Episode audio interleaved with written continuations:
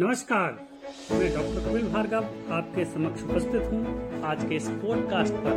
और आज का हमारा विषय है वेदो षोडश संस्कार। जैसा कि हम जानते हैं कि मनुष्य के जीवन में कई प्रकार के उतार चढ़ाव आते हैं और जाते हैं, परंतु मनुष्य इन उतार चढ़ाव से बिना थके आगे बढ़ता रहता है। इस यात्रा में कुछ सफल होते हैं तो कुछ विफल।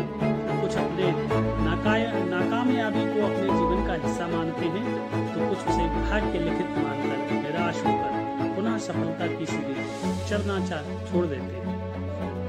मनुष्य स्वभाव से ही प्रभावग्राही होता है। बाह्य क्रिया क्रियाकलापों और आचार विचार का निर्दिष्ट प्रभाव अच्छा हो या बुरा पड़ता ज़रूर है। उन्हीं प्रभावों को संस्कार कहते हैं। वैदिक धर्म सोलह संस्कारों का विधान करता है। वह संस्कार इस प्रकार है? गर्भाधान संस्कार, कुंसवन संस्कार, सीमंतोन्नयन संस्कार, जातकर्म संस्कार, नामकरण संस्कार, निष्क्रमण संस्कार, अन्नप्राशन संस्कार, चूड़ाकर्म संस्कार, कर्ण वेद संस्कार, उपनयन संस्कार, वेदारंभ संस्कार, समावर्तन संस्कार, विवाह संस्कार, वानप्रस्थ संस्कार।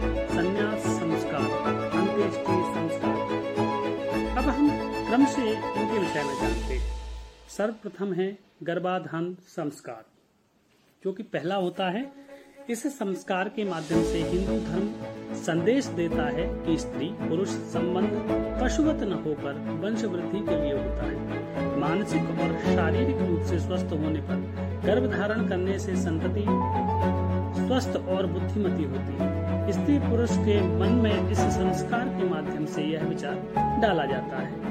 तो गर्भाधान संस्कार का यही विशेष स्थान है कि हम जो भी मानव संसर्ग के लिए जाता है तो वह संसर्ग केवल पशुवत न हो, बल्कि वंश वृद्धि के लिए होना चाहिए। दूसरा संस्कार है पुंसवन संस्कार। गर्भिणी को शक्ति प्रदान करने के लिए संस्कार दिया जाता है। माँ और बच्चे को स्वस्थ और आरोग्यपूर्ण रखने के लिए यह संस्कार किया जाता है। तीसरा संस्कार होता है जीवन को नयन संस्कार। गर्भिणी का मन सदैव संतोष से पूर्ण रहे, इस हेतु इसे संस्कार का आचरण किया जाता है। दूसरे एवं तीसरे संस्कार के आचरण करने से गर्भस्थ शिशु पर उत्तम प्रभाव पड़ता है। या यूँ कहें, उत्तम संस्कार पड़ते हैं तो भी सही तो जैसा कि आप हमने देखा कि किसी बालक के उत्पन्न होने से पहले ही इन तीन संस्कारों को किया जाता है। वह है गर्भाधान संस्कार पुंसवन संस्कार, सीमंतोन्नयन संस्कार, अथवा अर्थात किसी जातक या बालक के जन्म लेने से पूर्व ही इन तीन संस्कारों को कर लिया जाता है। चौथा संस्कार है जात कर्म संस्कार। इस संस्कार का आचरण शिशु के जन्म के बाद किया जाता है। शिशु के जन्म के बाद होश विशेष का आचरण शास्त्रोक्त है। होम, सी होम विशेष का आचरण शास्त्रोक्त है। तत्पश्चात शिशु के पिता स्वर्ण या चांदी के धागे को शहद में भिगोकर शिशु की जिह्वा के ऊपर ओम लिखते हैं और कानों में, वेदोसी तुम ज्ञानमय।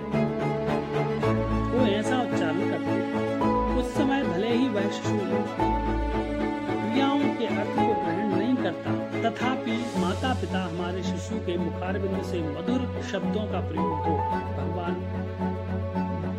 भगवान नाम शिशु की जीवा पर रहे, वह ज्ञानी बने, ऐसा एक पवित्र संकल्प लेते इस संस्कार और उसी प्रकार पालन पोषण करने का प्रयत्न करते।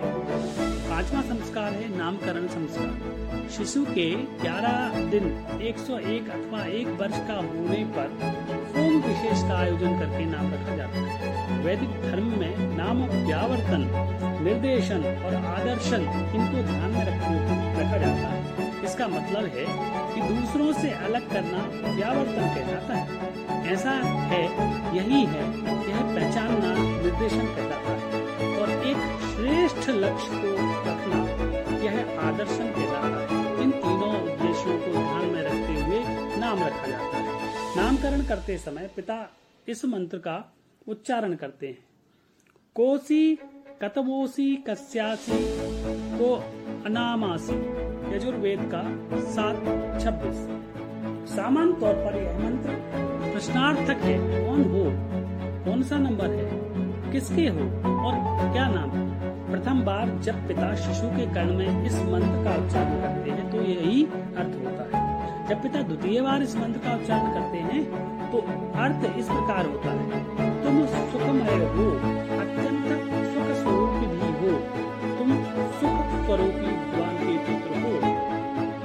हो सुख ही तुम्हारा नाम है। मंत्र में प्रयुक्त कहा, शब्द अर्थत्व का द्योतक है। एक प्रश्नार्थक, दूसरा सुखार्थक। इस संस्कार संस्कार का तात्पर्य यह है कि जो उपदेश पिता ने अपने पुत्र के कानों में दिया है, अब उसी प्रकार अपने पुत्र का पालन, पोषण करना माता पिता का कर्तव्य और उत्तरदायित्व है। यही बताना इस संस्कार का लक्ष्य है। छठवा संस्कार है, निष्क्रमण संस्कार। छठा संस्कार है, निष्क्रमण निष्क्रमण। जब शिशु चार माह का होता है तो उसे पहली बार घर से बाहर ले जाया जाता है। घर से बाहर निकलकर शिशु को सूर्य भगवान को दिखाकर, पुत्र अथवा पुत्री जिस सूर्य को तुम देख रहे हो, रही हो या रहे हो, उसी के सामने प्रकाश पुंज बनता है। स्थिरता और वीरता के साथ दीर्घायु दीर्घायु रहो तदर्थक मंत्र का उच्चारण करते हैं इस संस्कार में। सातवां संस्कार है अन्न प्राशन संस्कार। सात, सातवां संस्कार पाँच माह के बाद जब बालक अन्न को पचाने की शक्ति पा लेता है तब विशिष्ट होम कर रुचिकर मृदु और शिशु योग्य आहार बालक को खिलाया जाता है। उस समय उच्चारित किया जाने वाला मंत्र जीवन पर्यंत आहार के विषय में आदर्श प्रदान करता है। अन्न पतेन्नस्य नो देह नव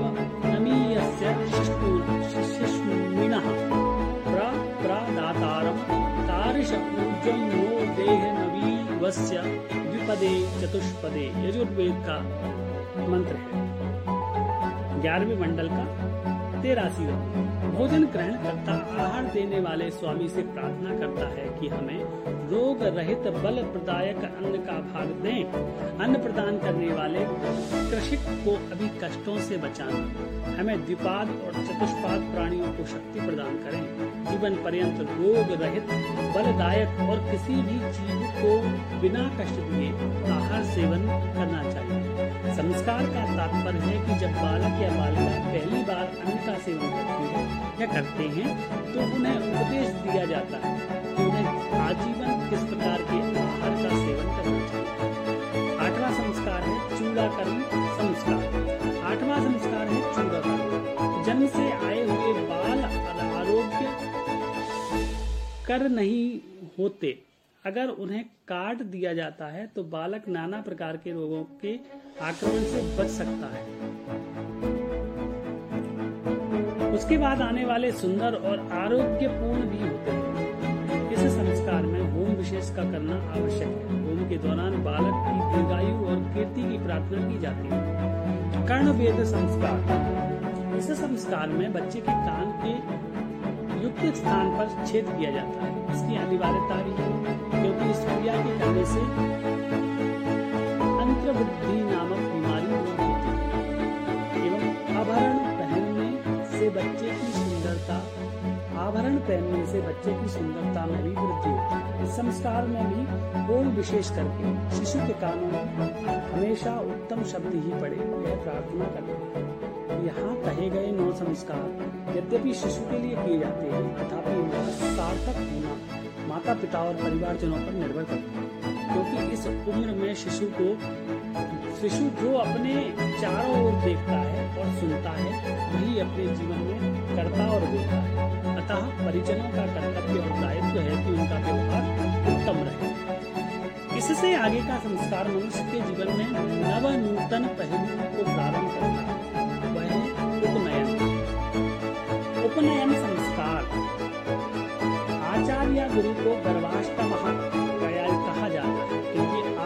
वर्ष के बालक बालिकाओं को अगले बारह वर्ष के लिए गुरु अपने साथ ले जाते हैं और अपने पास रखते हैं। गुरु का शिष्यों के प्रति व्यवहार पूर्णतः एक पिता के समान रहता है, जैसे माता अपने पुत्र की हर बात का, हर ज़रूरत का ध्यान रखती है। उस, ठीक उसी प्रकार आठ वर्ष के बाद यह सारे दायित्व और कर्तव्य गुरु के होते हैं और गुरु उन्हें निभाते भी हैं। इसलिए गुरु को गर्भाष्टम कहा जाता है। वर्ष के बालक या बालिका को मंत्रोच्चारण पूर्वक तीन धागों वाला यज्ञोपवीत जनेऊ धारण करवाते आचार उस मंत्र में सत्कर्मों के साथ ही यज्ञोपवीत का उद्भव होता है। यज्ञोपवीत में विद्यमान तीन धागे मना शुद्धि वाक शुद्धि और काय शुद्धि तीन प्रकार की शुद्धि को सूचित करते हैं। शुद्ध एवं पवित्र जीवन रहे, यही उस मंत्र का तात्पर्य। यहाँ यज्ञोपवीत धारण केवल बालकों को ही करना चाहिए, ऐसा नहीं। है वह तो हमें, हमारे जीवन के लक्ष्य को ध्यान दिलाने के लिए होता है, और लक्ष्य तो बालक बालिका दोनों के होते हैं। इस संस्कार के तहत बालक या बालिका का धार्मिक जीवन प्रारंभ होता है। हवन विशेष को कर बालिक, बालक बालिकाएँ अन्यताप सत्य मुकैत यजुर्वेद, एक पाँच सत्य से असत्य की ओर जाएँगे। इस महाव्रत को स्वीकार नयन अर्थात पास ले जाना।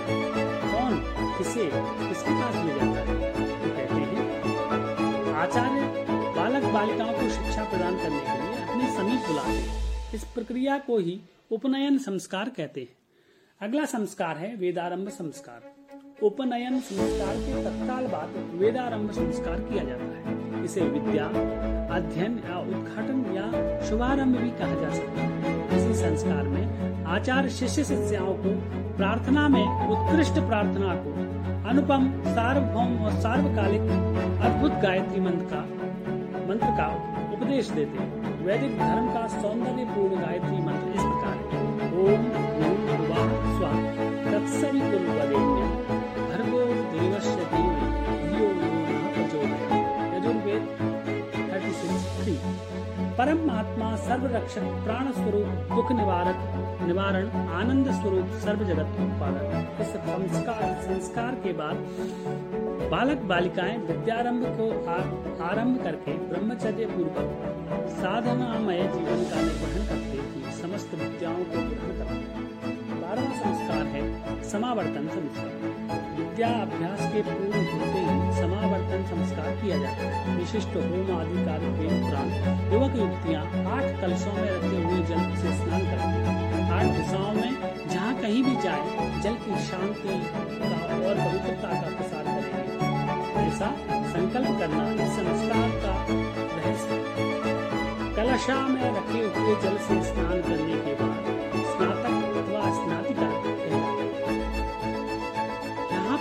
ब्रह्मचारी आश्रम समाप्त होता है।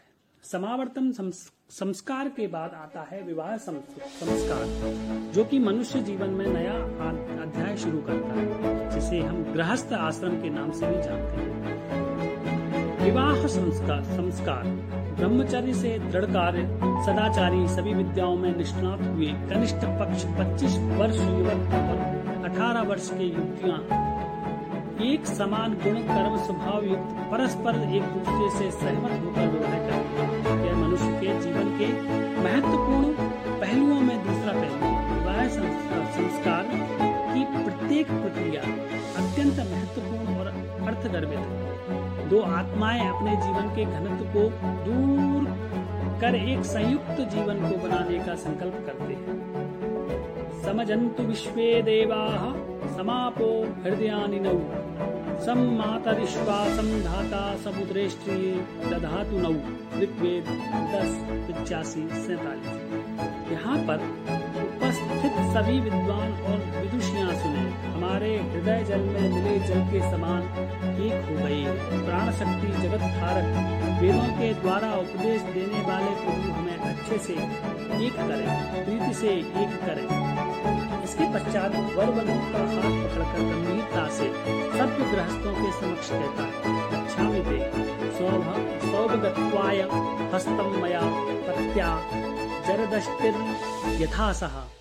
भगो अर्यमा सविता पुरंधिर्मह्यम त्वा दुर्गार्हपत्याय देवाः।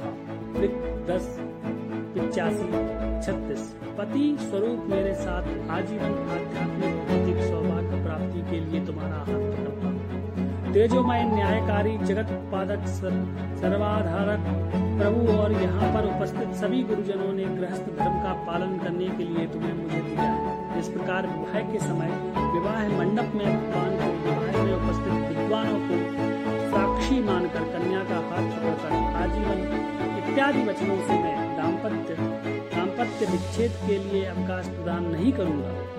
इस भावना को व्यक्त करता है। पत्नी तमसी धर्म धर्म नाम हम ग्रह पतिस्तवा अथर्ववेद चौदह एक इक्यावन धर्म पूर्वक तुम मेरी पत्नी हो और धर्म पूर्वक मैं भी तुम्हारा गृहपति हूँ। इस वाक्य को बोलकर यह निश्चित और व्यक्त करते हैं कि हम दोनों को धर्म ने ही एक बंधन में बांधा है, न कि काम वासना ने इस भावना को सूचित करता अंत में, न स्तेय मदमी मनसोद मुच्चे अथर्ववेद चौदह एक सत्तावन। वरवधु से कहता है कि मैं तुमसे छुपा कर कोई भी भोग नहीं करूँगा अपने मन से एकादृश भावना को हमेशा के लिए निकालता हूँ। ऐसा आश्वासन बन को देता हूँ। मैं भी अपना संपूर्ण जीवन अपने वर को समर्पित करती हूँ, यह कहते हुए पत्नी घोषणा करती है। इदं नार्युपभूते पुल्यान्यावपन्तिका दीर्घायुरस्तु मे पतिर्जीवाति शरदः शतम् अथर्ववेद राज की आहुति देते हुए वधु मेरा पति दीर्घायु शतायु हूँ, ऐसी प्रार्थना करती है। सप्तपदी में हम दोनों परस्पर एक दूसरे के साथ तालमेल से जीवन व्यतीत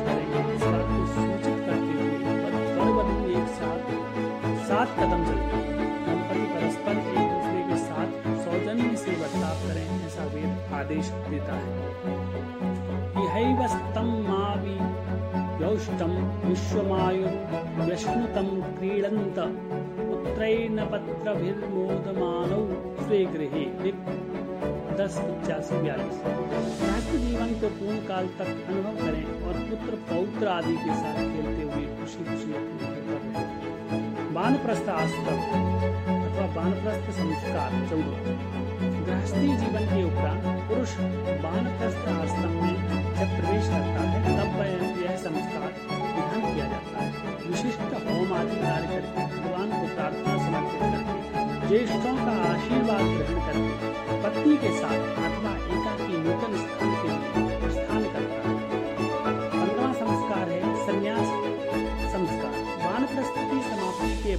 जब वह संन्यास को ग्रहण करता है, तब यह संस्कार किया जाता है। कोई और विद्वान सन्यासी वानप्रस्थी को संन्यास दीक्षा प्रदान करता है। संन्यास शब्द में न्यास शब्द का अर्थ है त्यागना।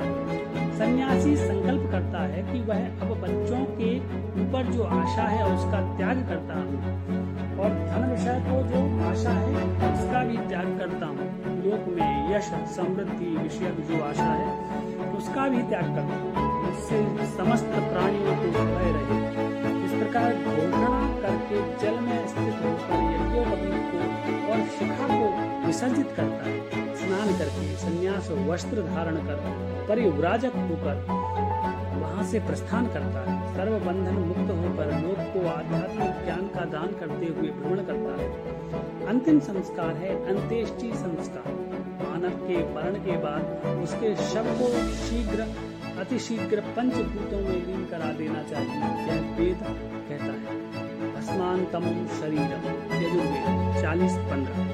शरीर भस्म में अंत होता है। दहन दहन ही वैज्ञानिक क्रम है। इस प्रकार शव का दहन करना चाहिए तो कहते हैं, सही प्रमाण में मृत सामग्रत सामग्री, व्यक्ति के शरीर के भार के बराबर चंदन की लकड़ी कपूर का उपयोग करें तो दुर्गंध नहीं आती।